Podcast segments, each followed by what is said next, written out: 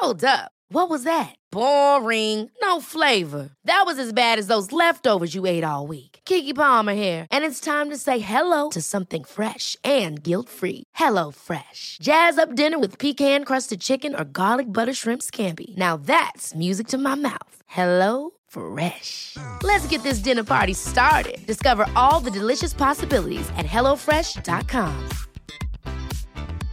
Cool fact a crocodile can't stick out its tongue. Also, you can get health insurance for a month or just under a year in some states. United Healthcare short term insurance plans, underwritten by Golden Rule Insurance Company, offer flexible, budget friendly coverage for you. Learn more at uh1.com. Du lyssnar på en podd från Media House by RF.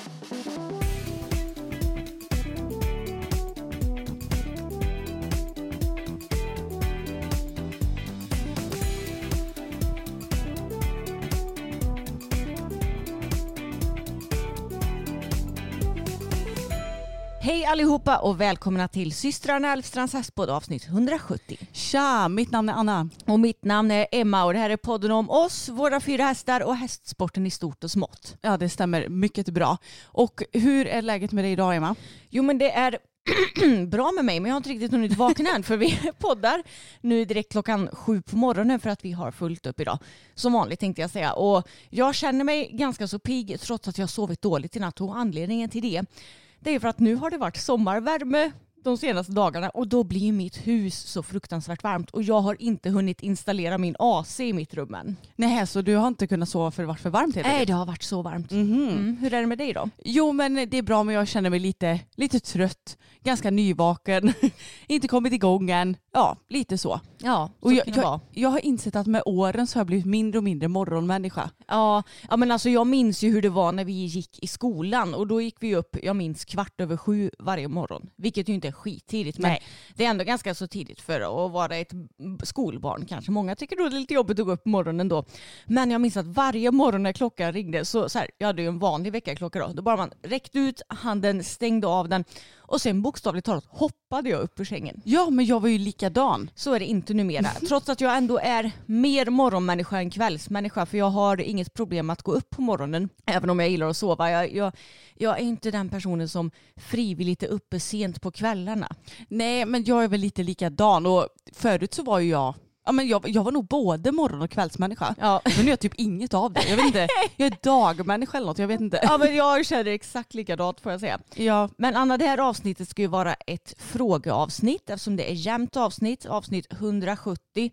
Och tycker du att vi ska köra någon liten recap av veckan som har varit innan dess? Ja men det kan vi väl göra och jag tänker att vi kan väl ta och börja med att uppdatera lite om Tage. Mm. För Tage han har ju känts lite sådär, inte helt hundra i några veckor och jag har varit lite sådär att jag har tänkt att det har varit pälsen för att han är en känslig kille och när han byter päls så kan han bli lite, lite seger och lite sådär.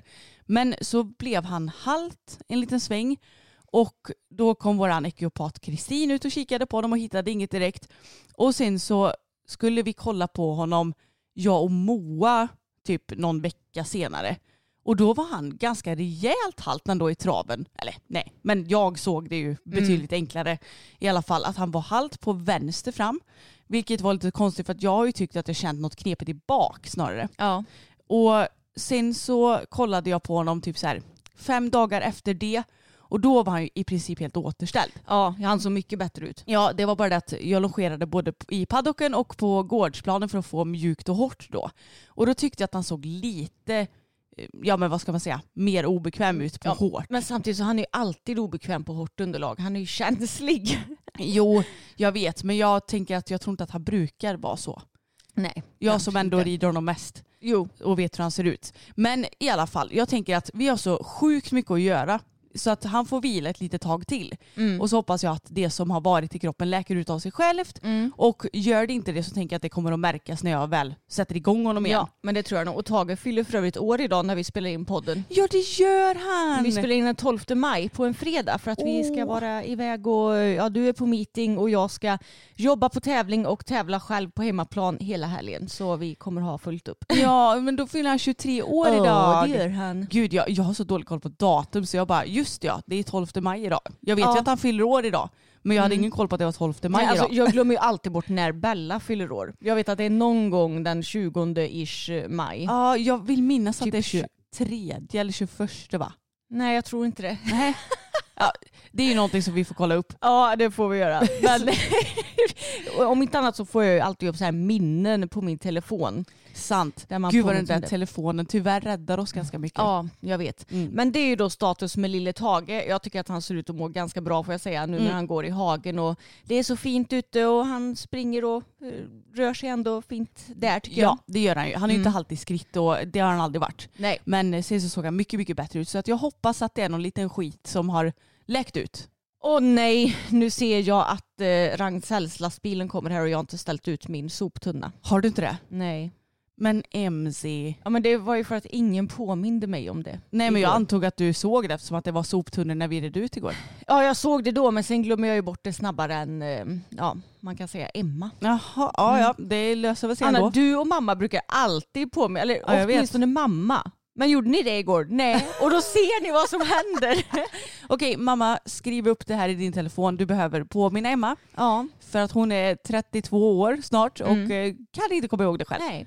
Nej men gud, jag har också glömt så många gånger. Och det är ju framförallt dumt när det är varmt ute för att då bildas det ju likmaskar i soporna. Ja, om man har typ kött och sånt där i sina sopor, vilket Ja. jag aldrig har. Nej och det är för jäkla äckligt. Men, Men ja, de andra tre hästarna, de har ju skött sig oerhört bra i veckan. och ja, du och Fokus var och dressyrtränade för Pia Björk Mm. i tisdags blir det.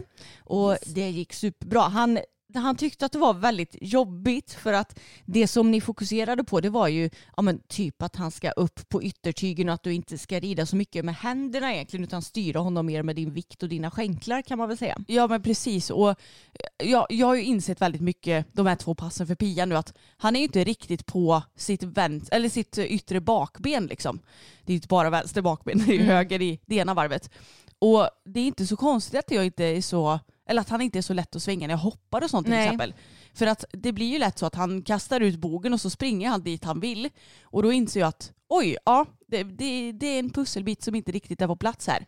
Så det känns så himla värdefullt att få den hjälpen. Och han tyckte att det var jobbigt och när han tycker saker är jobbigt så försöker han lite att hitta på andra grejer. Så att Mm. dels så blev han lite seg. Vi gjorde mycket arbete i skritt med det här.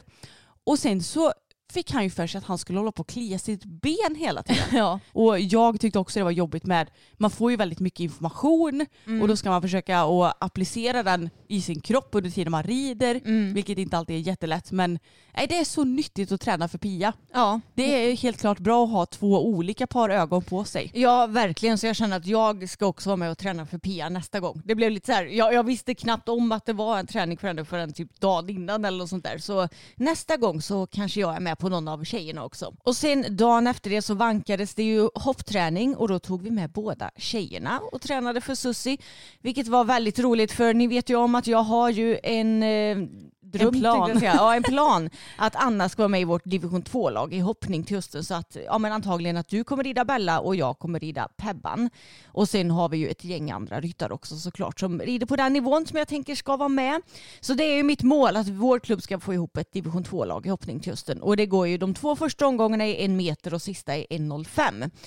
Och då tänker jag att då är det lika bra att Anna och Bella börjar träna lite tillsammans nu. Och Fokus hade ju dressyrtränat dagen innan och ska ju gå meeting hela helgen. Så då kände du att du inte riktigt ville hoppträna honom också den här veckan. Ja men exakt för jag kände att ja, men ska vi bara dressyrträna och hoppträna då är det väl ingen biggie. Men att åka på ett meeting det tar ju mycket på hans mentala konto. Så jag kände att vi får kanske ta det lite lugnt med hoppningen Mm. den här veckan så får vi köra på med nästa vecka. Men eh, jag kände efter den här träningen att ja men division 2 kanske inte är allt för långt bort ändå. och det har jag alltid vetat Anna. Det är bara så här, din, ditt huvud som ska få reda på det också. Ja jag vet, men det är ju ofta så. Och det är ju lite så med mig när jag är lite osäker i hoppningen att då tror jag ju inte på mig själv för fem öre. Nej. Men alltså Bella är ju helt fantastisk. Mm. Det vet vi ju sedan tidigare. Men också så känner jag mig så himla glad över att den här träningen så höll jag inte på att ratta det så Nej. jäkla mycket. För det är ofta det jag gör när jag blir lite osäker. Då sitter jag och plockar lite i handen och tar bort galoppsprång fram till hindren. Och så blir det kanske lite Ja men att hon hamnar lite i bott och med tanke på att hon kanske inte är riktigt lika spänstig som Fokus till exempel Nej. så är det inte alltid som att sprången blir så smidiga. Mm. Jag menar Fokus han kan ta ett galoppsprång på typ en liten meter. ja nästan alltså, för Mm. att han är så himla kvick. Men Bella hon blir lite så här, oj, och så får hon så här häva upp hela sin stora kropp. Ja. Men den här träningen så var så här, nej, nu ska jag inte sitta och hålla på och tjafsa så mycket. Och nej, hon var så bra. Ja. Hon, eh, vi kom med lägen liksom utifrån typ hela tiden nästan. Ja men alltså det, ni har nog aldrig haft så bra flyt någon gång och hon såg så himla pigg och fin ut framme för skänken och hon såg så himla glad ut och jag tycker att ni två är så söta ihop. För det känns, jag, jag kanske bara inbillar mig eftersom jag älskar min lilla häst så mycket men det känns verkligen som om hon vet om att du är så här lite osäker på hennes rygg så att hon ska hjälpa dig och eh, få en bra känsla och sådär. Men du red så himla bra och fick verkligen så här riktiga framåtlägen ibland att hon hoppade av ganska så tidigt och och det såg så himla smidigt ut och hon var så himla kvick också. Ja men det var det som kändes så skönt för förut så har det varit lite så här när hon kommit lite utifrån, lite stort på inre så har det känts väldigt eh, Ja men det har känts ganska kämpigt. Ja. Kanske framförallt för mig och kanske inte så mycket för henne. Men nu kändes det som att nej men det bara flöt på Ja. liksom. Och jag har ju haft lite problem med vänstergaloppen. Mm. Kanske framförallt att komma bra på hindren för det har känts som att ja, men hon inte riktigt haft igång galoppen och då har Nej. jag blivit plockig istället.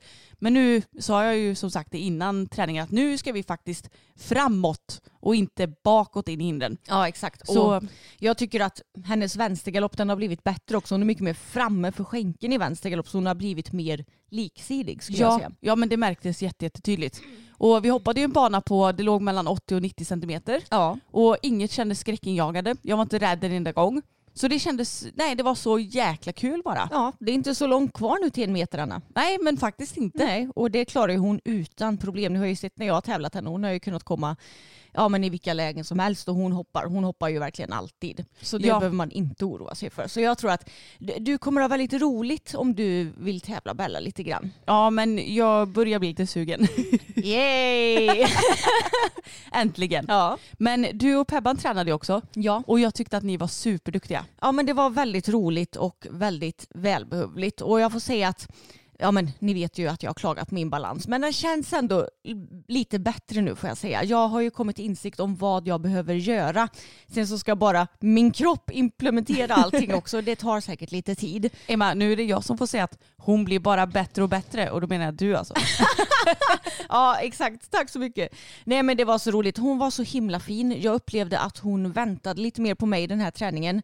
Eh, att jag bara kunde sitta upp och att hon då väntade på mig. För det som Susie alltså, gav mig som tips det var väl att jag inte ska tjafsa så mycket med henne. Alltså inte plocka för mycket i handen för att hon sa att ja, men du kommer inte vinna den fighten inom stationstecken. Eh, att det, det är ju bättre att jag typ sitter upp, försöker jobba lite mer med sitsen och ja, men det var väl i princip det. Så att jag, jag, hon inte ska hoppa in i min hand utan att jag alltid ska vara klar innan hindren. Ja. Och då är det hellre i så fall att hon kanske kommer lite nära men att ja, jag inte har henne i handen. ja, och egentligen så är ju det hoppningens regel nummer två skulle jag säga. Regel nummer ett är ha en bra galopp. Ja, Regel nummer två är bli klar i handen i tid. ja men exakt. Och sen så är det klart att ibland så råkar man sitta där och tjafsa innan ett hinder ändå. Ja. Men det är ju väldigt viktigt för att hästen inte ska... Ja, men jag, jag upplever att de hamnar ju ganska mycket på bogarna om man sitter och håller i dem. För att Mm. då tar de stöd där liksom. ja, och kan inte riktigt använda sin egen balans till att hoppa hindret. Mm, precis, men jag tyckte att hon inte blev lika stark den här träningen heller. Trots att vi hoppade ju en väldigt lång bana i slutet. Och hon blev ju ganska så het den sista banan. Mm. Men jag tycker ändå att jag hanterade det på ett bra sätt och linjerna kändes ändå bra. Det var någon linje när det var en liten sån här båge som jag fick lite mer problem att få plats med de sprången som jag skulle ha. Men alltså, jag kan inte klaga, hon var superduktig och Susie gillade henne också såklart. Vem gör inte det tänkte jag säga. Nej, så det känns ändå hoppfullt. Nu har jag börjat träna henne och det känns som om eh, fler pusselbitar kan falla på plats då. Och jag hoppade ju en bana på typ 90 ett par språng, kanske 95. Och det är ju ja, men den högsta banan som jag hoppat med efter skadan. Så det Mm. känns som att här, vi, vi försöker höja oss lite sakta men säkert. Och jag försöker träna på min balans också. Det är ju svårast över oxrar. Mm. Just för att jag inte än så länge har orkat ja, men så här, dels hålla skänklarna på plats. Det är ju min akilleshäl, mina skänklar. Ehm, att jag vill hålla dem på plats, tänka att de ska vara vid sadeljorden. Och sen att mitt överliv och mina händer ska vara kvar där framme. Men men, jag vet vad jag behöver göra och det kommer och hon var skitduktig. Och nu ser jag verkligen fram emot helgens tävlingar där hon ska debutera avdelning A. Det ska bli så spännande och jag är lite ledsen över att det krockar så mycket med mitt eget meeting för jag hade Ja. gärna sett er. Men eh, det går ju inte. Jag får se på film i efterhand på YouTube Ja, och följa er på Ekip. ja det är samma. ja.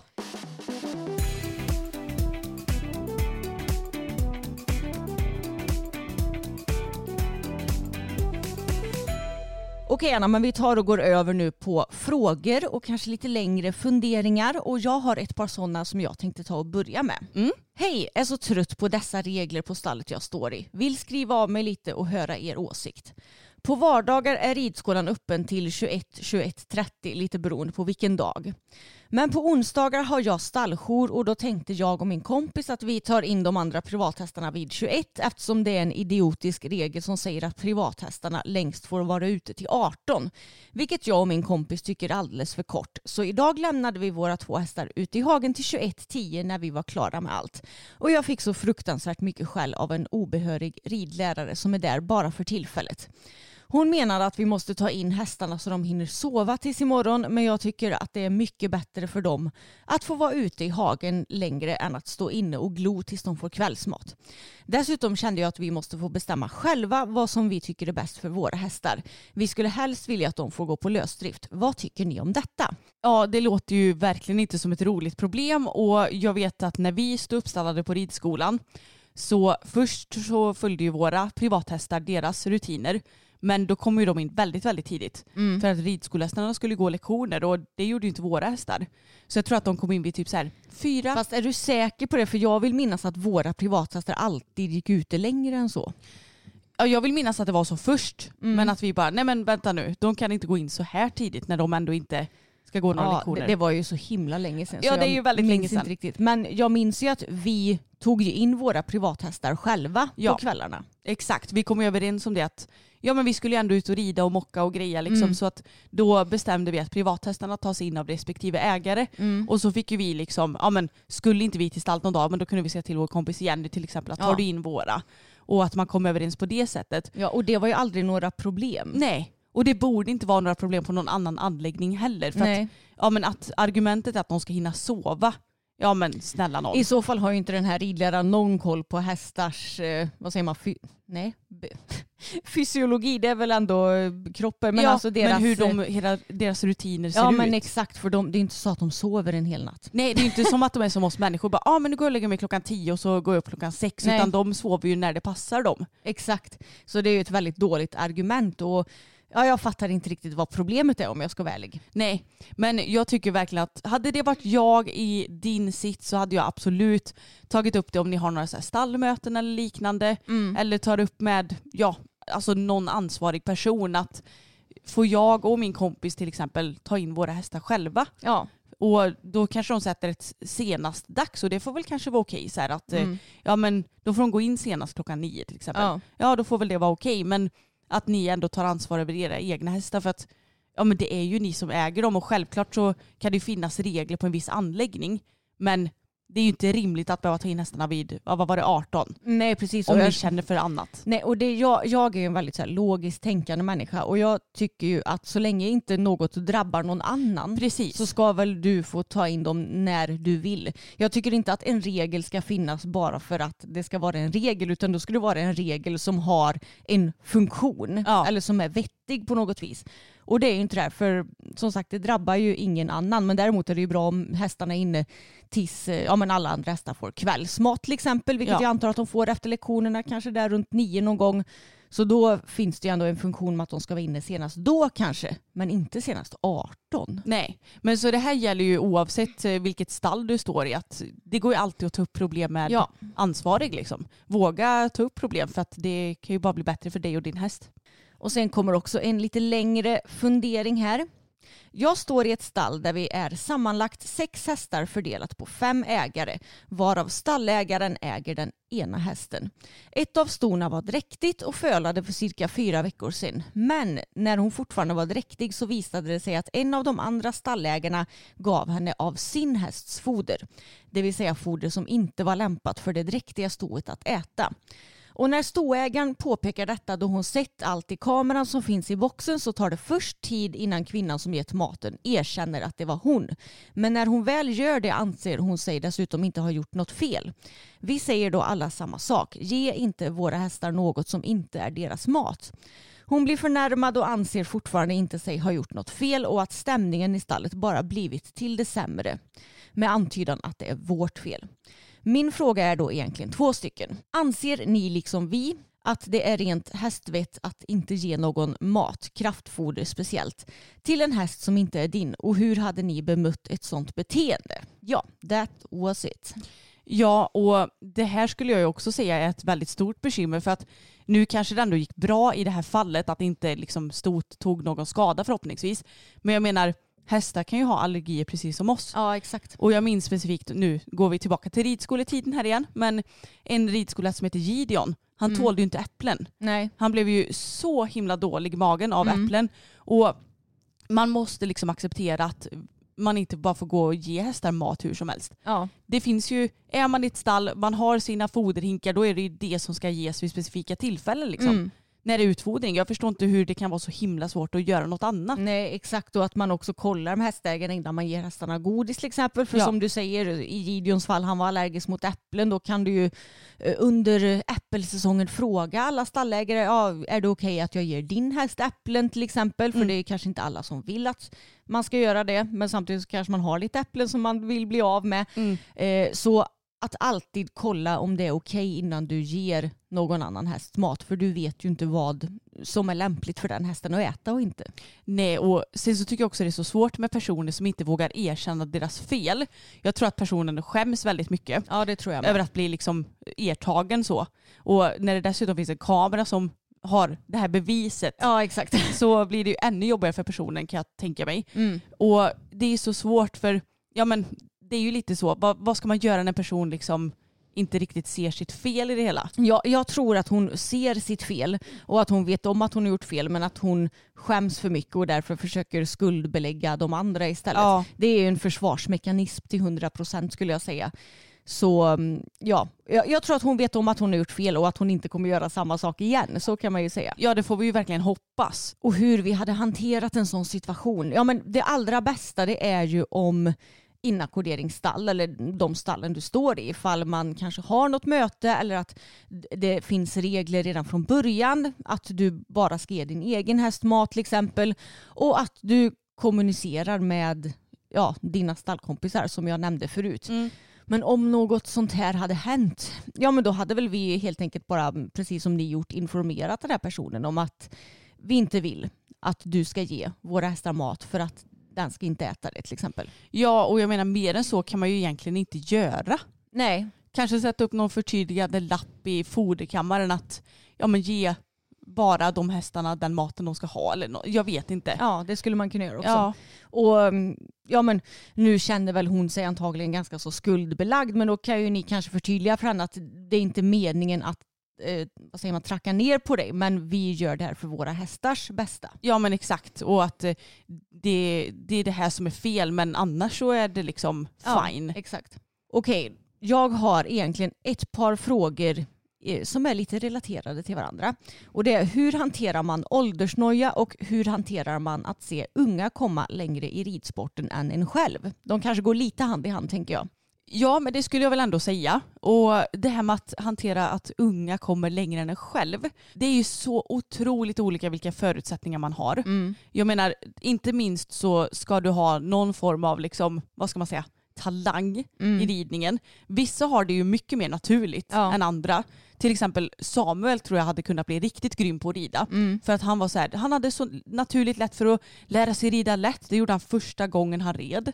Och hamnade han i obalans, nej men då vickade han till med knäna så han ändå hamnade i takt. Aldrig någon så här duns i ryggen. Och jag menar vissa tar det lite längre tid för. Det tar olika lång tid att lära in sig olika saker. Och det är klart att har du lättare för det då kommer du snabbare framåt. Och dessutom så är det ju mycket pengar i den här sporten. Oh ja, och Och- det märker man ju också om vi tar de unga eh, ryttarna som är framgångsrika. Oftast så kommer de ju från familjer som har väldigt mycket pengar och som kan lägga pengar på att köpa bra hästar och ponnys åt dem. Och då tänker jag inte bara på den allra högsta nivån kanske Nej. utan även på den lite lägre nivån. Det är mycket enklare att lyckas med en häst som kanske redan kan mycket så att du får en bra läromästare än att börja om från början själv som du kanske får göra om du inte har lika mycket pengar. Och då har du helt plötsligt väldigt annorlunda förutsättningar. Precis, och om man köper en häst som, ja men vi kan ju bara jämföra typ Fokus och Bella till exempel. Jag menar, det skiljer ju ändå ganska många tusenlappar mellan dem i prisklass. Och Fokus har jag ju fått kämpa med i, det är ju först nu som jag känner att han börjar bli en okomplicerad häst. Det har tagit fem år. Och med Bella så var det så här, nej men vi hade kunnat ut och tuta och köra på en gång om vi Ja. velat liksom. Och det är ju sådana grejer som också spelar in.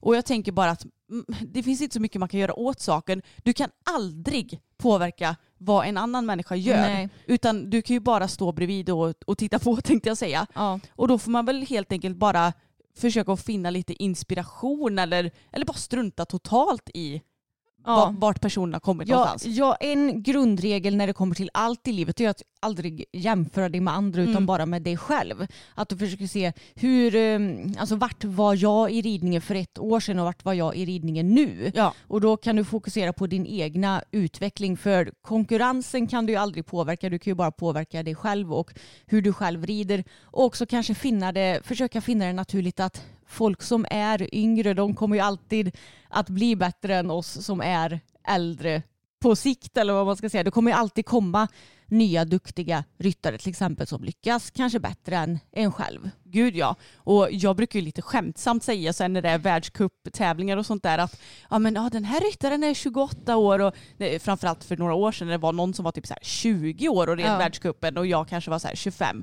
Då säger man ju lite skämtsamt att jaha, ja jag har ju absolut inte kommit så långt i ridsporten tänker man när man jämför med en som hoppar 1,60 liksom. Ja. Men det är ju verkligen på skämt för jag har ju inte som mål att hoppa 1,60 heller Nej. För den delen. Och sen en sak som också är bra att tänka på när det kommer till ridsporten det är att du blir ju aldrig för gammal i ridsporten. Vilket Nej. du, du blir mycket snabbare i andra sporter. Det är ju bara att ta vår tränare Johan som exempel. Han debuterade ju Grand Prix dressyr när han var 58 tror jag han sa va? Ja jag tror han sa det. Och har ju ridit internationellt först nu när han ja, var typ 60. Ja. Så jag menar, det är ju också ett bevis på att du blir aldrig för gammal och du blir ju också bara eh, bättre och bättre. Du lär dig mer och mer saker. Så jag tycker ändå att ridsporten är ändå en ganska bra sport där du kanske slipper lite den här åldersnojan som du gör i andra sporter. Precis, jag menar fotboll, du är ju typ en gammal gubbe när du är är 30. 35. Ja, 30-35 liksom. Bara, Åh men gud, den här gamlingen medan den andra bara, jag har Ja. ju typ knappt börjat leva. eller Nej. Nej, så att jag tycker inte att man ska jämföra sig med andra utan om du kan, finn inspiration. Känner du någon form av liksom, typ avundsjuka eller så, Mm. försök att bara stänga av för det är ju sån energi som inte är bra för en. Ja. Men det här med åldersnoja då Emma, Mm. är det något som du känner av? Eh, nej, inte så mycket faktiskt. Men jag tror också att det beror på att eh, alltså mitt bästa knep för att undvika åldersnoja det är att inte tänka så mycket på vad normerna är när det kommer till din egen ålder. Till exempel, ja, men säg när du är runt eh, 20, kanske när du har gått ur gymnasiet. Då kanske det är en norm att du ska studera vidare, att du ska få ett eh, bra jobb och eh, att livet kanske känns lite osäkert. För jag vet att jag hade ju mer åldersnoja när jag var typ 21 än vad jag har nu när jag Ja. är 10 år äldre. Och det var ju för att mitt liv kändes mycket osäkert då. Vad ska jag göra nu när jag hade typ studerat klart till personalvetare och sådär.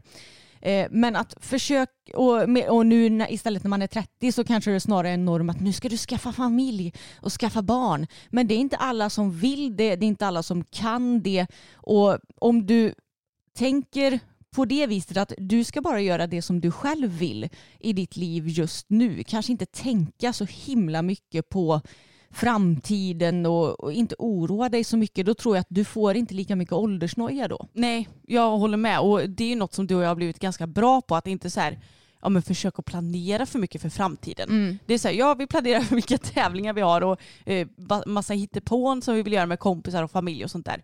Det är det vi planerar. Och resten får bara komma när det kommer liksom. Ja men exakt och det Så. är nog ganska så hälsosamt tror jag tänker jag så. För då hinner du inte få så mycket åldersnoja och också att acceptera att alla är olika. Verkligen.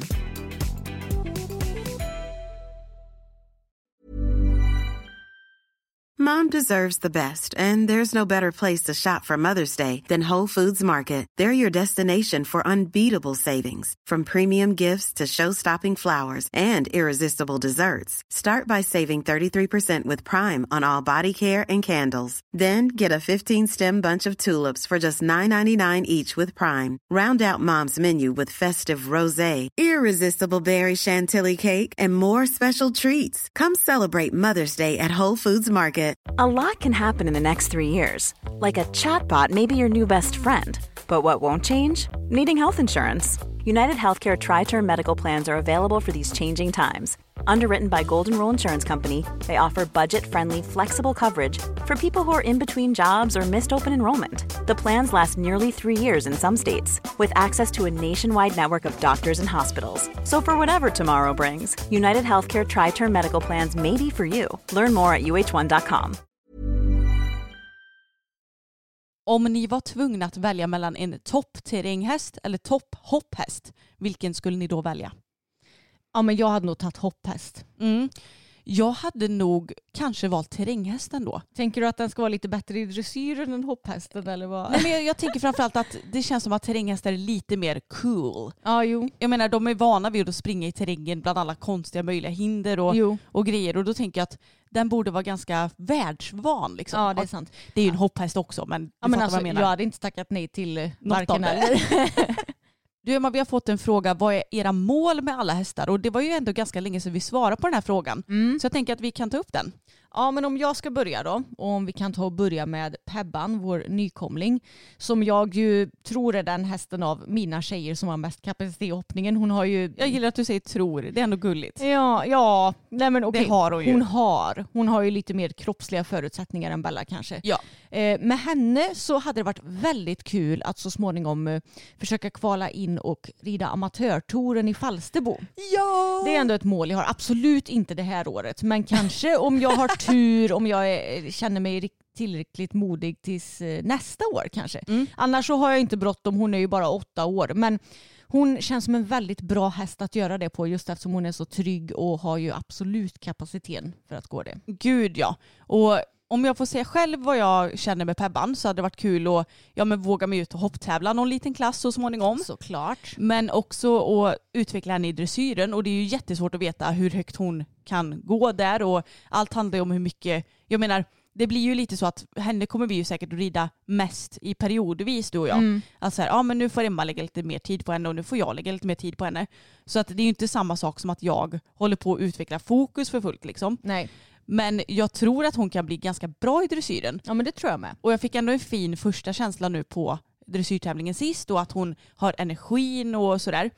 Så det är svårt att säga men jag vill ju att vi ska kunna liksom klättra lite i klasserna så småningom i alla fall. Men jag tänker att nästa år kanske man kan satsa på medelsforsé med henne. Ja men det är lite det jag tänker också. Det är ändå ett lite längre men ändå relativt kortsiktigt mål. Ja men exakt. Mm. Ja, ska vi gå över till Bella då? Ja men det kan vi göra. Ja men eh, nu i år så är målet med att vi ska etablera oss mer på 1,10 nivå. Förhoppningsvis få till dubbelnollor, kanske någon placering så småningom också. Det är väl egentligen det målet jag har med henne nu. Sen hade det ju varit kul kanske att eh, på sikt rida någon mer medelsvår B-klass med och försöka förbättra vårt eh, personbästa där eh, relativt mycket så att säga. Jag vet ju att hon kan egentligen, bara hon inte blir så fruktansvärt blyg inne på banan. Eh, men jag, jag kommer inte tävla så mycket dressyr med henne utan det kommer bli lite då och då när jag känner för det. Ja. Men nu, målet i år är nog 10 hoppning. Sen får vi se hur det blir i framtiden. Jag tror ju säkert att vi kommer kunna tävla lite högre hoppning med henne också. Men det, hon är ju en häst, det får ta lite tid med henne. Hon behöver bygga upp sin stora kropp långsamt. Ja, men det är ju inte helt omöjligt att ni skulle hinna med någon inom 15 klass om det känns väldigt bra eller? Nej, Nej. det tror jag inte. För jag menar 5 centimeter är ju inte så mycket. Intalar jag mig själv som kanske hoppar 1,05 i höst. Ja. Nej, och mitt mål med henne då det är ju att komma ut och hopptävla i alla fall. Yes. Sen om det blir division 2 eller inte, det får vi se. Men jag tycker ändå att vi börjar känna oss rätt så redo nu eh, ändå, trots att jag inte har hoppat henne så himla mycket den senaste Mm. tiden. Men eh, nej, det var så kul i onsdags och jag fick sån blodad tand. Ja, vi Så- får, vi får satsa på åtminstone någon tävling i sommar för er tycker Ja. jag, hoppning. Jag tycker också det. Så eh, det ska bli spännande att komma ut på hoppbanan igen. Ja. Det var ju verkligen ett tag sedan nu. Ja det var det. Ja, och sen med båda tjejerna då, vi får ju alltid frågor om föl och sådär. Och Ja. ja. planen är ju att de någon gång ska bli mammor. Men jag menar Bella är tio, Pebban är åtta. Det är inte så att vi har bråttom med det. Nej. Men ja, de är ju två extremt trevliga individer. Och jag tycker ju att man först och främst ska avla på ston som är trevliga för att du vill ju nedärva deras fina temperament. Och båda två är också väldigt ridbara och härliga så ja, det är ju någonting som jag vill föra vidare i framtida fölisar såklart. Ja men verkligen och det är väl också så med hästar att man behöver väl inte ta första fölet förrän de är typ så här, ja men 16. Nej, 16-17 Ja. kanske till och med. Ja. Ja. Så att jag menar vi har inte bråttom och det ska passa in i våra liv och vi vill ju hinna njuta av dem när de är friska och sådär Ja, också exakt. såklart. Så att vi försöker då, ja men det är likadant där, vi planerar inte utan det Nej. får liksom bli när det blir. Exakt. Och pappa han tjatar inte riktigt lika mycket längre heller Nej, för den delen. det är skönt. Och med Mr Fokus så är målet i år att, ja men nu när division 1 blir klart i vår här, så är tanken att jag ska ösa på lite mer med bytesträningen och att vi ska ut mer i medelsvår B1 så att vi kan sätta kvalet till resten av medelsvår B-klasserna.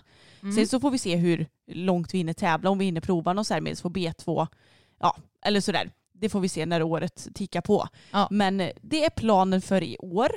Så det ser jag fram emot. Jag vill verkligen att vi ska kunna det här med byten ordentligt. Ja, Och Tage, ja målet är att han ska hållas så pigg, glad och nöjd som möjligt. det låter bra. Och jag har, har ju för övrigt anmält eh, mig till dressyrtävling på både Pebban och Fokus. Mm. På hemmaplan i Vara i, mm, ja, när är den 11 juni? Ja, det 12. blir det, va? Ja. Eh, då ska jag rida båda två i en lätt B1. Och det är för att jag, jag vill rida dem i samma klass så att de inte behöver vänta så länge på varandra och sådär. Men jag blir lite sugen, jag blir väldigt sugen på att testa Pebban på tävling efter att jag hade gjort det.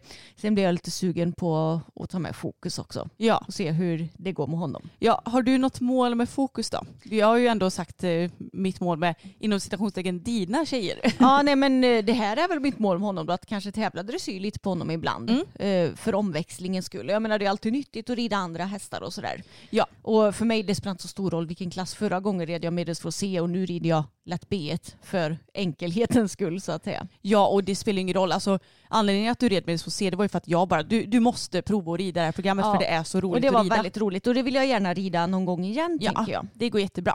Det som har skrivit efterlyser Emmas balansövningar. Tack för en grym podd och YouTube-kanal. Har du några sådana Emma? Nej, jag tror inte det. Nej det är väl snarare att du behöver träna upp din balans i in action liksom. Ja, exakt. På Pebban. Ja, precis. Hur går det med dressyrfölet? Nej men alltså jag är ju väldigt sugen samtidigt som jag är väldigt osugen på att skaffa en till häst. Känner du lite likadant eller? Ja, men lite så. Jag tycker det är ganska så skönt med de hästarna som vi har nu, Mm. får jag säga. Jag håller med och det är skönt att kunna lägga den tiden på dem. Så att det får liksom bli någon gång i framtiden. Det är en framtida dröm Anna Ja. har. Vad är det som får er att brinna för ridsporten? Ja, men om man ska koppla det hela lite till vårt jobb, det som gör att jag brinner för vårt jobb och ridsporten det är att vi har ju så stor möjlighet att påverka ridsporten eftersom vi når ut till så många. Så det är ju det som motiverar mig med vårt jobb och att vi känner att vi kan vara goda förebilder till både yngre och äldre personer i sporten och att vi vågar ta upp kanske lite känsliga ämnen som inte eh, ja, men andra som jobbar med sociala medier kanske gör. Så det är ju en sak som gör att jag brinner för eh, själva sporten. Och sen så är det ju såklart våra underbara hästar. Ja, och jag känner framförallt att det som är så jäkla häftigt med ridsporten, eller med hästsport överlag, det behöver inte ens vara att du sitter på hästen, det kan ju vara när man kör den eller Mm. vad som helst. Det är den här, när man verkligen känner att nu fick jag till det här, eller nu fick vi till det här. Mm. Det är jag och ett djur. Vi kan inte kommunicera. Jag, jag, det är ju som att, ja men Emma, jag, kan du ta upp den här påsen åt mig? Ja. Det är inte så att jag kan kommunicera på det viset på ett Nej. enkelt sätt inom citationstecken.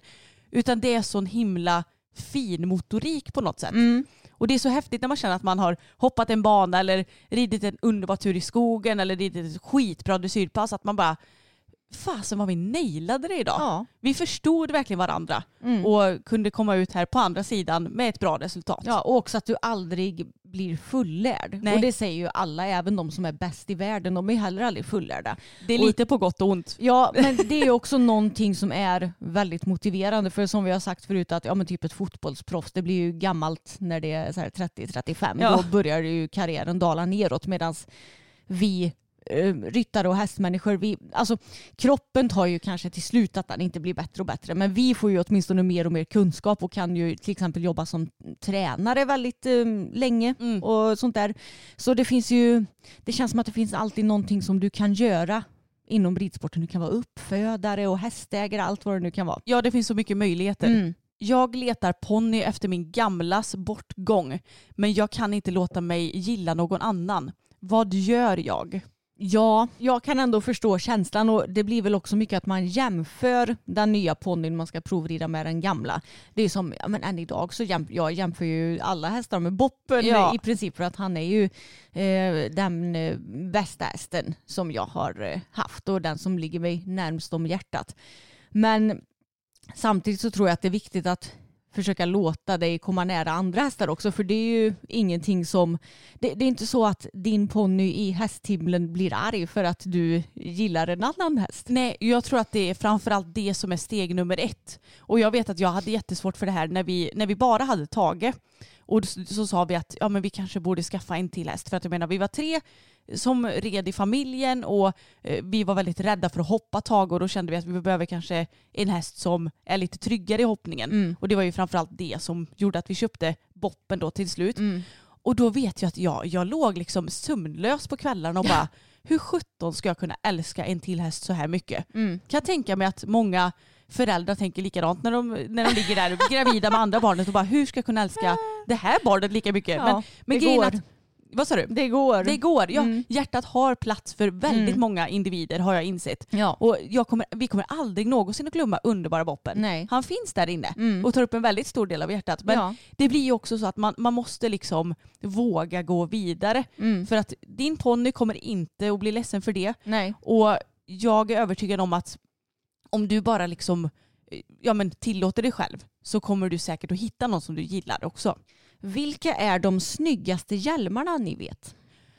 Oj vad svårt. Alltså jag älskar ju 1K som vi har. Mm. Jag tycker att Sam Shield gör jäkligt snygga hjälmar också. Och sen så gillar jag ju verkligen kask. Mm. Men de är ju helt fruktansvärt dyra. Ja. Så skulle nog aldrig få för mig att köpa en tror jag. Man ska aldrig säga aldrig. Men Mm.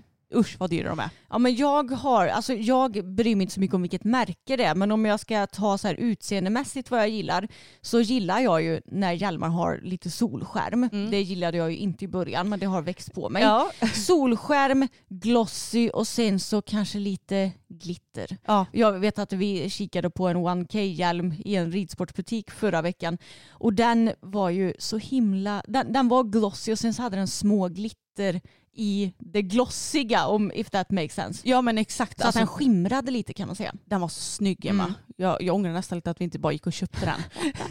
men ja, jag gillar verkligen också glossyhjälmar. Mm. Undrar om det är någonting som vi kommer titta tillbaka på och bara, men gud vad hade vi det för? Ja men det är sportigt och fint. Ja jag tycker också det. Det händer lite. Och sen så måste jag också säga att jag tycker ju fortfarande att eh, de klassiska sammetshjälmarna Ja. från JV är sjukt Japp. snygga. Jag håller med. Det, jag är fortfarande lite ledsen över att de inte existerar längre. Bring JV-hjälmarna back. Jag hade köpt den direkt. Ska vi, ska vi skicka till John Whittaker? Ja, Han har ju säkert ett lager hemma. ja precis. Excuse me, can you send me a pair of, eh, Mm. eh, vad fan heter marinblå på engelska? Navy. Just ja, navy helmets to me. Here you have my address. Thank you. vad har ni för planer för sommaren, både med hästar och utan? Ska ni bada med dem igen? Ja men det hade varit kul. Vi, Ja. vi har ju varit så dåliga på det där det senaste. Förra året så badade vi inte med hästarna någon gång. Ni vet. Men vi måste ju ta med Pebban och bada med det. Ja. Och se vad hon tycker om det. Ja och det är också så här, vi måste ju åka typ i två omgångar eller någonting för att Tage älskar att bada. Mm. Fokus han är så här lite tveksam först men sen när man väl fått i honom i vattnet Mm. då vill han inte gå upp. Han är Nej. som ett barn. Mm. Och Bella tycker också att ja, men det är väl helt okej Ja. tycker hon. så att det måste vi verkligen göra. Ja. Men planer för sommaren, vi ska ju utomlands. Ja, Det har vi pratat lite om. Ja, vi ska till Montenegro i en vecka över midsommar. Mm. Eh, ja, det är väl egentligen den enda resan hittills som vi har bokat. Sen så hoppas jag på att vi kommer komma iväg till Falsterbo också. Mm. Åtminstone några dagar. Jag tycker att vi ska bli bättre på att hitta på grejer med kompisar. Ja, verkligen. Vi har ju försökt planera in lite med vår kompis Elina till exempel Mm. som bor i Halmstad så vi kanske åker ner till henne och semestrar lite också. Ehm, sen så vill ju jag åka på meeting med tjejerna i sommar också. Det hade varit så roligt. Ett hoppmeeting. Vi har funderat lite på räkanhoppet vecka 29. Ja. Så det kanske hade varit någonting. Åka dit med tjejerna, kampa, mysa, ha det Ja. gött. Bara ha det riktigt nice. Ja. Och jag och Samuel ska såklart hitta på något också. Vi funderar lite på att eh, han har ju en Nissan Navara, alltså en pickup. Och vi har funderat lite på att göra en liten, typ bygga som en liten säng i hans den här, vad, vad säger man, kupan Ja. i bak. Och så att vi kan campa med bara den. Jaha. Och typ åka runt och roadtrippa lite i Sverige och Ja. ta in på något hotellnatt om vi känner för det och Mm. Lite så spontana. Mm. Eh, får se exakt när det blir. Jag har sagt att, vi pratade om det igår faktiskt, Mm. att eh, vi måste planera upp vår semester ordentligt. Ja. Så det ska vi se till att göra någon dag. Men eh, annars så är jag på dina planer liksom också. ja, men det låter ju mysigt. Ja. Kunna göra lite vad man vill. Ja, Så ja, vi behöver helt klart bli bättre på att faktiskt hitta på grejer. Annars blir det lätt att vi bara är kvar här hemma och då är det svårt att vara helt lediga. Men nu har vi inte heller någon webbshop den här sommaren så då kan man ju faktiskt vara lite Alltså, det- ledig. förlåt. Men det känns så jävla skönt. Ja. För att jag menar på vår vanliga mail då kan man ju bara fixa en sån här vi är på semester, vi hörs när vi är hemma igen typ. ja, exakt. Något sånt. Mm. Och jag menar våra sociala medier, ni är ju förstående om att vi Mm. bara, ja men vi ska på semester i två veckor så Ja. vi har förberett filmer men vi kommer inte kunna svara på några kommentarer typ. Nej. Så det känns så skönt. Mm. Kanske vi äntligen får en lite riktig semester i år. Kan slappna av lite. Så skönt.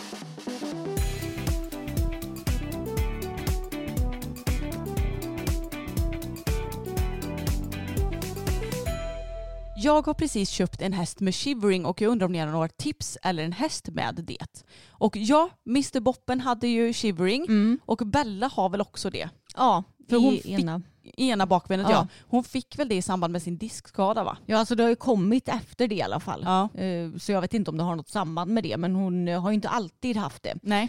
Nej men alltså, Okej, först och främst kanske vi bara ska berätta vad shivering är om det är någon lyssnare som inte vet. ja men hästar, framförallt större och tyngre hästar, Mm. eh, kan få shivering i sina bakben och då är det att när man lyfter upp bakbenen så skakar de väldigt mycket Mm. och hästarna kan inte kontrollera det utan det har med nerverna att göra så när benet hamnar i till exempel en speciell vinkel så börjar hästen skaka och Mm. vill rycka åt sig benet. Och det är viktigt att man inte blir arg på hästen då till exempel för den gör inte det här medvetet utan det sker helt omedvetet. Och jag vet att det, alltså det forskas väl ganska mycket om det här med shivering för att det är ingen veterinär som riktigt vet kanske vad det beror på Nej. ännu vad jag vet. Eh, så ja, det, det är en klurig diagnos men det behöver ju inte betyda att något är fel på hästen utan det är bara en liten defekt. Ja men precis och om vi tar Boppen som exempel så har ju han aldrig haft några bekymmer med, så här, med att rygga, han har alltid varit helt fin att rida. Mm. Men det var att ja, men med åren så blev ju shiveringen också värre. Ja. Så att det var ju delvis därför som vi hade honom barfota Mm. i bak för att vi kände att stå och slå på en sko med det här det Nej, blir liksom det var knixigt. väldigt svårt kan Mm. man säga. Så det kanske man får keep in mind att shiveringen den blir ju inte direkt bättre med åren. Nej. Eh, Men annars så har ju varken Boppen eller Bella haft några som sagt bekymmer i ridningen. Man har inte märkt av det på så vis utan det enda, den, den enda gången som det är jobbigt det är ju kanske när man ska sko eller verka hästen. Ja och kratsa hovarna och sådär. Ja. Och de kan ju vara lite ovilliga att lyfta benen också. Ja. Att man säger jo men kom igen nu och så rycker de upp det och så kanske det skakar lite grann och så Mm. hittar de ett läge där de inte skakar. Ja. Det är ju lite det man får göra. Mm. Och vi har ju alltid fodrat både Bella och Boppen med magnesium. Ja. För magnesium ska ju vara bra för nerver och, Mm. och muskler. Muskel, Så det har vi ju gett som tillskott. Ja, ge en hög dos magnesium Mm. och bra magnesium, det vill säga från Minerals by Nordic. Ja men precis och inte något som är utblandat med massa annat. Nej, Eh, Men det är väl egentligen det som vi har gjort. ja Och sen ha tålamod. exakt. Liksom. Och röra på hästarna så mycket som möjligt. För Mm. ju mer de rör på sig desto eh, bättre tycker jag att shiveringen blir. Ja och det kan ju också vara klokt om man vet att hovslagaren kommer ut att man, Mm. kanske, man kanske inte behöver rida värsta passet men att longera lite grann eller någonting så Ja. att de är lite varma i kroppen innan de ska skos och sådär. Men eh, jag skulle ju inte avråda någon från att köpa en häst med Nej, shivering. verkligen inte. Om det inte är extremt mycket och den är väldigt ung för då kanske man ändå vet att ja men som sagt det blir inte bättre. Ställen ni skulle vilja åka till på semester i Sverige där ni inte har varit innan. Åh vad svårt. Eller nej, inte så svårt. Jag vill åka till Österlen Ja, i Skåne. jag vill åka till Österlen och Öland. Alltså överlag så har jag inte varit på östkusten Nej, överhuvudtaget. Inte jag heller direkt. Eh, jo, förra, förra veckan tänkte jag säga. Förra året så var vi ju i, men gud, Örnviken. Typ Valdemarsvik. Mm. Det är ju lite östkust. Men alltså jag vill både till Gotland och Öland för att de, Mm. de känns som väldigt olika Ja. öar men båda väldigt vackra. Ja, och och- Österlen. Mm. Och no, jag har ju aldrig varit i Norrland heller. Nej. Men det känns också som ett jävla projekt att ta sig dit. Ja, det, du kan ju inte bara säga att du aldrig varit i Norrland för det är faktiskt en väldigt stor bit som heter Norrland. Ja men jag har aldrig varit i Norrland. Nej du har inte varit i den... Nej alltså det, det högsta upp jag har varit i Sverige det är Uppsala. Oh wow! jag vet. Nej men det är ju väldigt väldigt vackert uppåt. Mm. Jag skulle vilja åka väldigt långt upp i norr. Ja. Alltså typ Kiruna där uppe. Mm. Och vandra. Mm. hade varit lite coolt. Men som sagt det är ju det är ett projekt att ta sig dit. Då får man ju typ flyga känns det som. Ja. Emma om du måste välja, väljer du skimmel eller skäck? Åh, vilken svår fråga. Det här är lite pest eller kolera för oss. Ja det är det för jag, jag vill inte ha något av det. Det känns ganska opraktiskt. Skäck är ju kanske lite mindre opraktiskt. Om de har mycket typ brunt eller Jag svart. tänker det med. Och jag får upp ganska ofta en häftig dressyrskäck i mitt flöde. Mm. Nu minns jag tyvärr inte namnet på Instagram namn, namnet på Instagram-namnet, okej. Mm. Men den är nog ganska så mycket brun tror jag. Ja. Och ganska mörkbrun. Ja. Så om det är en mörkbrun skäck Mm. så kan jag ändå välja det kanske. ja men jag, jag säger detsamma. Ju mindre vitt desto bättre. Mer för att det är opraktiskt. Exakt. Alltså skimlar är ju otroligt Ja, ja. vackra. jag tycker skimrar är jättefina. Skimrar? Skimlar är väldigt fina men eh, som sagt lite opraktiskt. I synnerhet när man har dem på lösdrift som oss. Den här frågan har vi ju svarat på ganska många gånger men vi får den återkommande så jag tänker att vi kan ändå ta upp den. Vad är era åsikter kring ridtravare? Skulle ni kunna tänka er att skola om en travhäst? Ja, alltså åsikter om ridtravare, det är väl att de är ju en häst precis som alla andra. Ja. Alltså, jag, jag bryr mig väldigt lite om raser får jag säga. Samma här, men jag skulle nog inte kunna tänka mig i dagsläget att skola om en travhäst. Nej. Men det är mest för att jag känner att det krävs ju mycket tid och en- engagemang och jag tycker att jag har lagt ner tillräckligt på min kära fokus.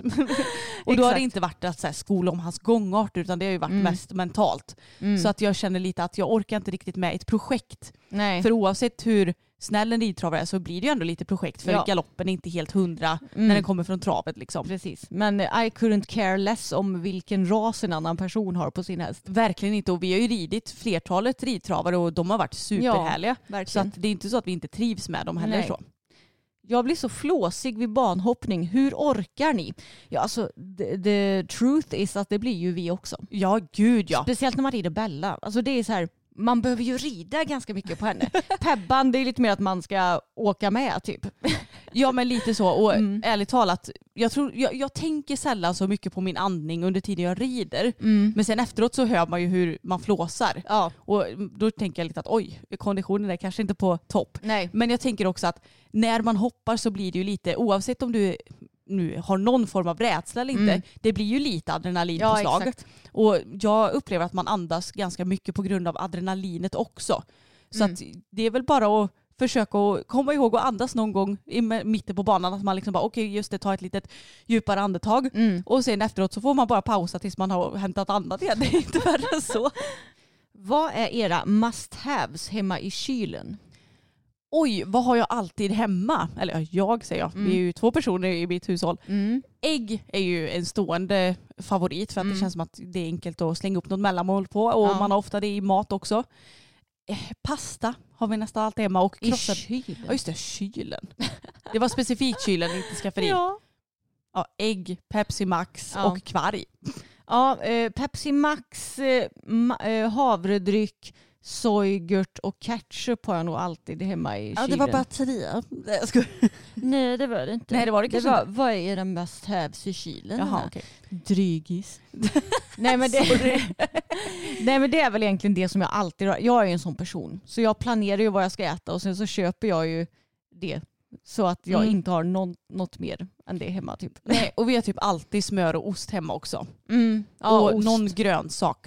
Ja, Det finns mycket vi brukar ha i kylen. precis. Och alltid ett gäng så här, du vet, senap, ketchup, någon gammal sås som en så kebabsås ja, typ. exakt. Någon eh, marinad, alltså gud det finns Oh, ja. massor som vi har alltid i kylen. Ja, men jag har i alla fall alltid havredryck, sojgurt och ketchup hemma. Jag tänker att har du ketchup hemma, ja i värsta fall då kan du koka någon pasta, det brukar jag också alltid ha i Mm. skafferiet, och steka på typ vegobullar så har du ju någon sorts måltid i alla fall. Exakt. Och Samuel han roastar mig så mycket för den här ketchupen.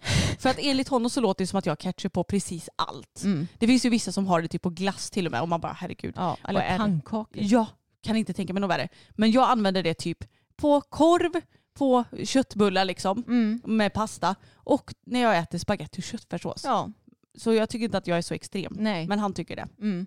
Vad är det längsta som ni har varit ovänner och varför var ni det? Två minuter eller? Ja men något sånt där. Nej men jag tror att det kan ha varit lite knivigare situation när vi letade häst. När vi letade boppen. Ja, Då var vi kanske. lite mer ovänner känns det som. Ja, var du och jag så mycket ovänner då eller var det mest Nej. vi och pappa? Det kanske var vi och pappa egentligen. För alltså du och jag, jag kan ju inte minnas en enda situation i relativt vuxen ålder när vi har varit ovänner mer än typ så här fem minuter. Nej eller hur. Nej men alltså vi, vi är ju sådana att det går över väldigt fort. Och vi är inte särskilt långsinta när det kommer till varandra. Nej. Favoritchips och smak också då på chips. Ja men ugnsbakade Ja, chips. ugnsbakade chips, det finns inget bättre. Och nu finns ju det bara i sour cream and onion. Förr i tiden så fanns ju Italian cheese. Alltså de, var är så goda. Alltså jag känner smaken i munnen när Mm. du sa det. Och det fanns också i, Sweet chili. den var också god. Ja. Men inget slår Italian cheese. Nej. Så OLV, om ni hör det här, bring them back. Ska era hästar få någon längre vila i sommar? Nej, jag tror inte de kommer få det. Nej. Utan eh, de kommer nog snarare få lite mikrovilor i så fall när vi är iväg på semester till exempel. Ja. Jag menar sommaren är ändå, ja, det, det är ändå tävlingssäsong nu på sommaren. Så eh, våra hästar får sällan vila ja, men någon längre period på sommaren. Mm. Eller överlag, alltså jag tänker vuxna hästar som är igång, jag ser inte riktigt meningen med att ha längre vilor på dem. Nej, alltså det är klart att, eh, och jag tycker också så här, hästarna är ganska duktiga på att så här, nu har jag fått ett sår så jag inte kan rida. Ja, så att då får de ändå någon ofrivillig Mm. vila och då, alltså de, de lyckas ganska bra själva med att planera in sina vilor. jag menar även på vintern så är det ju sällan våra hästar får någon längre vila. De kanske vilar lite så här över jul och nyår. Mm. Max Ja. en vecka i sträck. Jag menar, det är inte så att jag själv som är en vuxen kvinna, nu ska jag ha en lång vila ifrån gymmet och inte göra någonting. Nej, alltså det går ju inte. Nej, precis. Och jag tänker också att vi brukar ju planera in snarare så här lugnare perioder med hästarna. Att man kanske inte tränar så mycket utan ja, men de får vila lite varannan dag, kanske rida ut en sväng varannan dag. Lite mer sådana vilor i så fall. Vad är det för bil Emma har när ni drar transporten? Recensera gärna den lite snabbt. Vet du vad modellen är på bilen? Nej men det är väl en snabb googling bort. Ja. Mercedes. Det är en Mercedes-Benz GLK 220 heter den. Okej. Eh, GLK är väl det viktiga. Fordonsår 2014. Mm. Ja, så att eh, det är då Mercy, världens bästa bil. Ja, det, alltså den är så bra. Jag kan inte klaga på någonting. Hon är stark, hon är snygg, Hon, Hon- är snabb. Nej jag skojar, Ja, inte hon- med hästtransport hon kanske. Men. krånglar i princip aldrig. Nej men, men alltså, alltså- det, jag är så nöjd med vårt ekipage Ja. nu. Hon fastnar aldrig. Fastnar. Ja men så här, om man eh, måste parkera i så här leriga hagar. Hon, hon har väl aldrig fastnat någon gång? Nej. Nej. Jag, jag var bara tvungen att förstå vad syftet med en fastnande Ja bil men var. ibland så behöver man ju, när man åker till små tävlingsplatser så får man parkera i en hage som är typ lite halvt lerig och så är det folk som fastnar. Hon har aldrig fastnat. Nej. Nej. Nej men det är så skönt för att den bilen får ju dra 2,4 ton och vi har vår transport som är ett Umeåsläp B60. Mm. Det får lasta, eller totalvikten är ju 2,4 ton på det också. Mm. Så vi får ju lasta med oss eh, mycket i den transporten Mm. och alltså, det är världens bästa dragbil. Ja. Jag älskar den bilen. Hon får 10 av 10. Ja men minst 12 av 10. Skön att köra. Och jag gillar att man sitter lite hög, högre upp i henne också än i andra bilar så man ser det så bra. Ja exakt. Jag gillar inte att köra andra bilar för det känns ju fan som man sitter typ på marken och köra. Mm, precis. Vad tycker vi om Tobbe Larsson? han är väl lite överskattad eller? Ja, och det känns lite som att är inte han lite bortglömd nu? Jo. Jag menar ponnyakuten det var ju long time ago. Ja. Men eh, ja, alltså, jag tycker nog inte så mycket om honom. Alltså, jag, jag har inte så mycket åsikter kring honom. Nej men jag fattar inte riktigt hypen Nej, kan man ju säga. nej men det kan jag väl ändå hålla med om. Anna, vem tror du skulle klarat sig längst i Robinson av oss två? Ja du, vilken bra fråga. Mm, jag tror vi båda hade klarat oss rätt länge får jag säga. Jag tror det med och jag tror att du har nog lite mer den här tävlingshjärnan och Mm. det här. Medan jag hade nog varit bättre på att bygga camp. Och du kanske hade varit, fast jag har inte svårt för att bygga relationer heller. Men du är ju lite så här, du är ju väldigt likable. Oj, Och vad, vad gulligt av ja, dig. och det behöver man ju vara också kanske för att klara sig i Robinson. Ja. Jag hade kanske blivit ett lite mer uppenbart hot eftersom jag är sån himla tävlingsmänniska och jag har ju svårt för att dölja det också. ja, och du hade var, verkligen varit så här pakt med dina eh, Ja, liksom, lagkompisar och bara mm. varit lite så här besserwisser typ. Och, Ja, sant. Nej jag vet inte riktigt. Jag har inte kollat på Robinson på evigheter ska Nej. tilläggas. Men jag vet ju ungefär hur, hur det går. Men jag, jag tror att som sagt både du och jag hade klarat oss rätt länge och att vi hade haft lite olika styrkor och svagheter kanske. Men jag tror ändå du hade klarat det lite bättre för att det är väl fortfarande så att man behöver liksom jaga sin egen mat eller? Är det det? Ja det kanske det är. tror det. Ja. Och tänk vad jobbig jag är när jag är hangry. ja det är sant. Ja för jag tror att jag kan hantera kanske Hunger. hunger och sådär bättre än vad Mm. du kan. Ja för jag blir helt paj. Ja. ja det är sant. Då hade kanske jag varit bättre på att hantera eller sk- fixa med relationer och sådär. Och Jag, tror det. Jag hade fått skådespela och kanske inte låtsas som, eller låtsas som att jag inte är så mycket tävlingsmänniska. Det hade jag kunnat göra. Jag hade, Ja. jag hade fått manipulera de andra lite grann. Ja, lite så. Vad tror ni skulle ske om ni red valfri topphäst? Jag tror att det beror väldigt mycket på vilken häst vi rider. För jag är övertygad om att topphästar, precis som alla andra hästar, är väldigt olika varandra. Det och att vissa är svårare än andra. Men jag tror inte att så här, Säg att jag fick hoppa upp på King Edward. Det är inte så att jag bara hade kunnat hoppa upp och rida en 1,60 bana på honom. Nej, gud. Det är inte så att eh, jag tror att topphästar är automatiska. Sen tror jag nog att vissa är nog lite svårare än andra.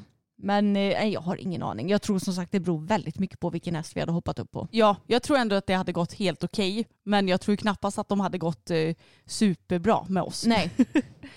Hur vågar man vara så genuin på sociala medier med alla normer som finns? Oj. Vi- Vilken bra, jag har inte riktigt tänkt på den här frågan. Nej. Utan det har ju bara blivit så. Och jag tror att ju mer genuin och öppen du är, vilket ju vi är, desto mindre av en big deal blir det. Alltså jag tycker inte att det är något konstigt att dela med sig av ja, men allt ifrån hur vi mår till skador på våra hästar till uppgång och nedgång och åsikter. Alltså, det är ju det som vi är. Det är ju vårt varumärke lite att vi ska vara så här öppna och prata om det vi känner för. Ja exakt och jag vet bara själv hur tråkigt jag tycker det är när jag följer någon och man märker att den är väldigt liksom, det blir så opersonligt tycker jag. exakt. Jag vill ju lära känna personen bakom och sen fattar Mm. jag att man kanske inte tar upp så här allt som händer i livet. Att Mm. eh, ja, jag har bråkat med min sambo eller eh, Mm. vi kämpar med att skaffa barn och man inte orkar Nej. dela med sig av vissa saker. Liksom. Eller att, eh, ja, vad som helst. Mm. Vi har lite ont om pengar just nu. Det kan ju Ja. vara precis vad som helst. Mm. Men just det här att känna att man verkligen känner personen tycker jag känns så fint. Mm. Och det är också det som många säger till oss när de kommer fram till oss. att Det känns som att man bara hej och typ vill krama er för att det känns som att man känner er. Och det är exakt det som jag känner att vi vill åt. Liksom. Ja, jag känner mig som ert tredje syskon. Ja, och jag- det finns inget som gör mig gladare alltså. Så att jag tror bara att man får lite bara ja, men dela med sig av det man orkar göra och Ja. sen så kommer det lite mer automatiskt. Mm, precis. Okej, den här frågan är också lite rolig. Har ni någon favoritrid-fail? Är det någon specifik avramling eller så som du kommer ihåg Emma? Eh, ja men det är ett par stycken. Dels när Samuel trillar av boppen, när boppen springer, och- när han har hoppat ett hinder på medellinjen och boppen fattar inte vart han ska så boppen svänger vänster, höger och Samuel åt vänster. Jag tror det är Tvärtom. tvärtom. Mm. Eh, Samuel höger, boppen vänster och Samuel hamnar i typ paddockstaketet Ja. och försöker kravla sig upp igen men det går inte. Nej. Sen en annan fail som är väldigt rolig, det är ju du och Boppen när ni skulle ta er över ett så här riktigt högt hinder och så var det så här, ett litet hinder relaterat avstånd på egentligen typ fem språng men jag vet inte vad du sysslar med. Du försöker typ trycka av honom nästan på fyra språng för att du rider på så mycket. Och att du skriker bara och sen så kraschar jag skrek ju redan innan Ja, vi hade börjat åka av för jag fattade att det skulle gå åt vad helvete. som skulle komma och sen kraschar du typ in i hindret. Du slog dig ju inte men Nej. det är väldigt roligt. Vi, vi kan ju se om vi kan dela med oss av filmerna på de här två failsen. Ja. Om jag hittar dem någonstans. Ja, vi får se om vi hittar dem. Vi har ju ganska många videor. Men alltså en av mina favoriter det är också den gången som Tage var helt tokig i paddocken. Mm. Vi hade hoppat två pyttesmå hinder, galopperar genom svängen och så hör man hur jag låter prrr, prrr. Mm. Och sen så gör han typ en skruv och sparkar och jag bara Wah! och du bara nej! Ja det är det roligaste av allt. Nej! Den har vi också delat några gånger så vi kan se om vi hittar de här Mm. tre filmerna. Och i så fall lägger vi ut dem på Instagram såklart. Känner ni aldrig att ni tröttnar eller typ vill ha en vecka ledigt från hästarna? Alltså det räcker med typ en dag ledigt tycker jag. Ja, samma här. Sen vill man eh, tillbaks igen. Ja men det är ju verkligen så. Mm. Och det, det kanske kan vara så här, någon helg som man Ja. är iväg. Men det räcker för att ladda upp det där. Ja, det behövs inte mer än så tycker jag. Vi är sådana genuina hästnördar. verkligen. Vi får ju ganska ofta frågor om personer som ska ut och börja tävla, vilket jag tycker är jättekul och vi har fått ett DM här. Hej, jag har precis tagit grönt kort och vill ut och tävla. Vad är era bästa tips för nya på tävlingsbanorna och vad kan jag göra så att jag slipper bli så nervös? Vore superkul om ni tog upp mina frågor i podden. Slash Hanna. Och det är ju så att någon gång är man ju ny på något Mm. och om du har någon person, någon kompis, någon stallkompis som redan är ute och tävlar, se till att vara med den personen på Mm. någon tävling innan du själv anmäler dig till tävling. Ja. För att då får du liksom se hur den här personen gör och då kan du också säga det. Är det okej om jag ställer massa frågor under dagen eller Mm. att du verkligen berättar hur du gör Mm. väldigt ingående så att jag är med på hur man gör. Ja precis, hänga med i rutinerna. Mm. Och ett annat tips är att hjälpa till kanske på din klubbs tävlingar för då Mm. får du också se lite mer rutinerna kring en tävling och sådär. Och sen när du ska åka iväg och tävla att du kanske gärna har med dig en lite mer rutinerad hästskötare första gången som vet hur, eh, ja, men hur allt går till och sådär. Mm. Men annars så, alltså jag tror att Många kanske tror att det är svårare att tävla än vad det är. Det är ju faktiskt väldigt okrångligt att tävla numera. Och har du, har du grönt kort då vet du ju vad du ska göra tänker jag. Bara det att du behöver få lite praktisk rutin också. Ja men exakt, då har du ju pluggat på det mesta. Jag tänker att det är ju som när man tar körkort också att ja men då har du läst teorin och du har gjort en uppkörning, du vet liksom hur du ska göra. Men det är klart att det känns lite spänt att åka ut i trafiken första Mm. gången själv. Ja. Och sen det här med nervositet. Det som är bra är att försöka planera sin dag så mycket det bara går. Mm. Och jag kan också tipsa om Johanna Lassnack. Hon har ju både en podd som heter En mental halvalt och sen har hon en bok, En mental sporre, som vi har läst. Och hon tar ju upp mycket det här med nervositet och hur man presterar mentalt. Mm. Så de kan jag varmt rekommendera om du har möjlighet att lyssna på det. Har, har hon inte en klinik med Hästnet också där de Just pratar det. om sina tävlingsförberedelser och Jo, sådär? precis. Mm. Så det går nog att På söka YouTube. på Johanna Lassnack Hästnet så borde Mm. den komma upp också. Och varmt lycka till! Gud vad kul att du ska ut och Mm. tävla. Okej, jag tänker att vi ska ta upp en sista fråga. Hej, jag har en fråga till er podd. Jag har nämligen en unghäst, han fyller fem. När vet man att det är dags att ge upp och sälja? Vi har haft många motgångar men vet inte om jag är för envis för att ge upp. Vet inte om han är för svår för mig. Hur hade ni tänkt? Ja, Anna, det här är ju, låter ju lite som dig nästan. Ja men det kan man säga och jag vet att jag har pratat om det många gånger att ibland så är det som krävs lite tid också för att Mm. hästen ska kunna landa i allt den lär sig och sånt. Så har det ju varit lite för fokusdel. Mm. Att ju mer vi har jobbat och ju längre tiden har gått desto bättre har allt blivit. Såklart så är det ju. Men jag tycker också om du känner att det känns motigt att gå ut i stallet. Om det känns motigt att säga, ah, men nu vet jag att jag måste träna den här hästen och, Mm. och sådär. Då kanske det ändå är läge att, att sälja den till någon Ja. annan. Precis, alltså på ett sätt, det ska ju ändå vara kul. Du ska känna att eh, ja, men du kanske har något att jobba med men att du känner att du kan ta dig förbi den här spärren. Det, det har ju inte alltid du gjort Anna. Nej och jag tror att jag, ibland är jag fasen lite för envis för mitt eget bästa. Mm. Och jag tror att ibland, många gånger hade jag nog mått bättre av att inte ha kvar fokus i mitt liv. Mm. Eh, när det var som jobbigast. Mm. Men samtidigt så nu är jag ju otroligt glad för att jag inte gav upp. Ja. Såklart. Så att jag tror att du får nog diskutera det här med någon som är i din närhet och som liksom vet Ja. mer om vad den här hästen gör och, Mm. och så. Och, Gärna någon tränare. Precis. Mm. Som kan vägleda dig lite grann i det här. För att jag tycker inte att man ska liksom fortsätta till vilket pris som helst. För Nej. att det kan ju bli att du blir bränd på ridsporten och inte vill fortsätta med hästar längre Ja, till exakt. slut. Det ska ju fortfarande kännas... Men, jag tror att man känner om man har det här lilla, lilla glödet kvar. Mm. För det hade ju jag ändå. Även om jag satt där och grät många gånger efter ridpassen så var det ändå så här att fast jag vet att en dag kommer det att gå. Ja. Typ sådär. Men det ska ju fortfarande kännas kul de flesta dagar. Liksom. Mm. Så det finns väl egentligen inget rätt eller fel svar på den här frågan Nej. utan du får lyssna på din magkänsla, vad du orkar med. Ta hjälp av eh, dina kunniga personer i närheten som Mm. känner dig och din häst bättre. Eh, Men ja, det, det är ju kanske många gånger som jag har tyckt att ja, men Anna, du, du, du klagade så mycket på fokus. Du var så ledsen, du var så besviken och du tyckte inte det var kul. Och då var jag så här, men du kanske bara ska sälja honom. Fast nu i efterhand är jag väldigt glad över att du inte har gjort Jo. det. För du har ju lärt dig mycket, men herregud, det har ju tärt på ditt psykiska mående får man ju verkligen säga. Gud ja, det har det ju verkligen gjort. Det ska jag inte sticka under stolen med. Nej. Jag har mått skit över den här hästen ibland. Mm. Men samtidigt så har jag varit så här, fast han, han, är, så, han är så älskvärd den här lilla hästen så att Mm. jag kan liksom inte låta honom gå heller. Nej. Och låta honom gå menar jag säljas alltså. Ja. Inte, inte bara ta död på honom och sådär. Nej så att jag tror att du får gå in i det själv och se vad som känns rätt. Mm.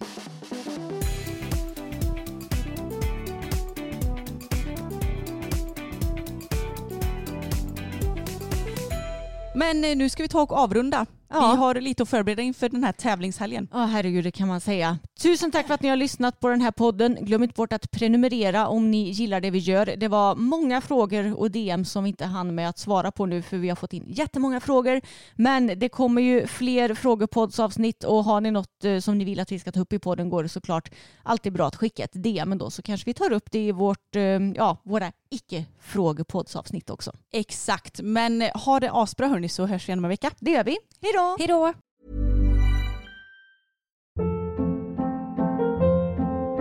Hold up. What was that? Boring. No flavor. That was as bad as those leftovers you ate all week. Kiki Palmer here, and it's time to say hello to something fresh and guilt-free. Hello Fresh. Jazz up dinner with pecan-crusted chicken or garlic butter shrimp scampi. Now that's music to my mouth. Hello Fresh. Let's get this dinner party started. Discover all the delicious possibilities at hellofresh.com.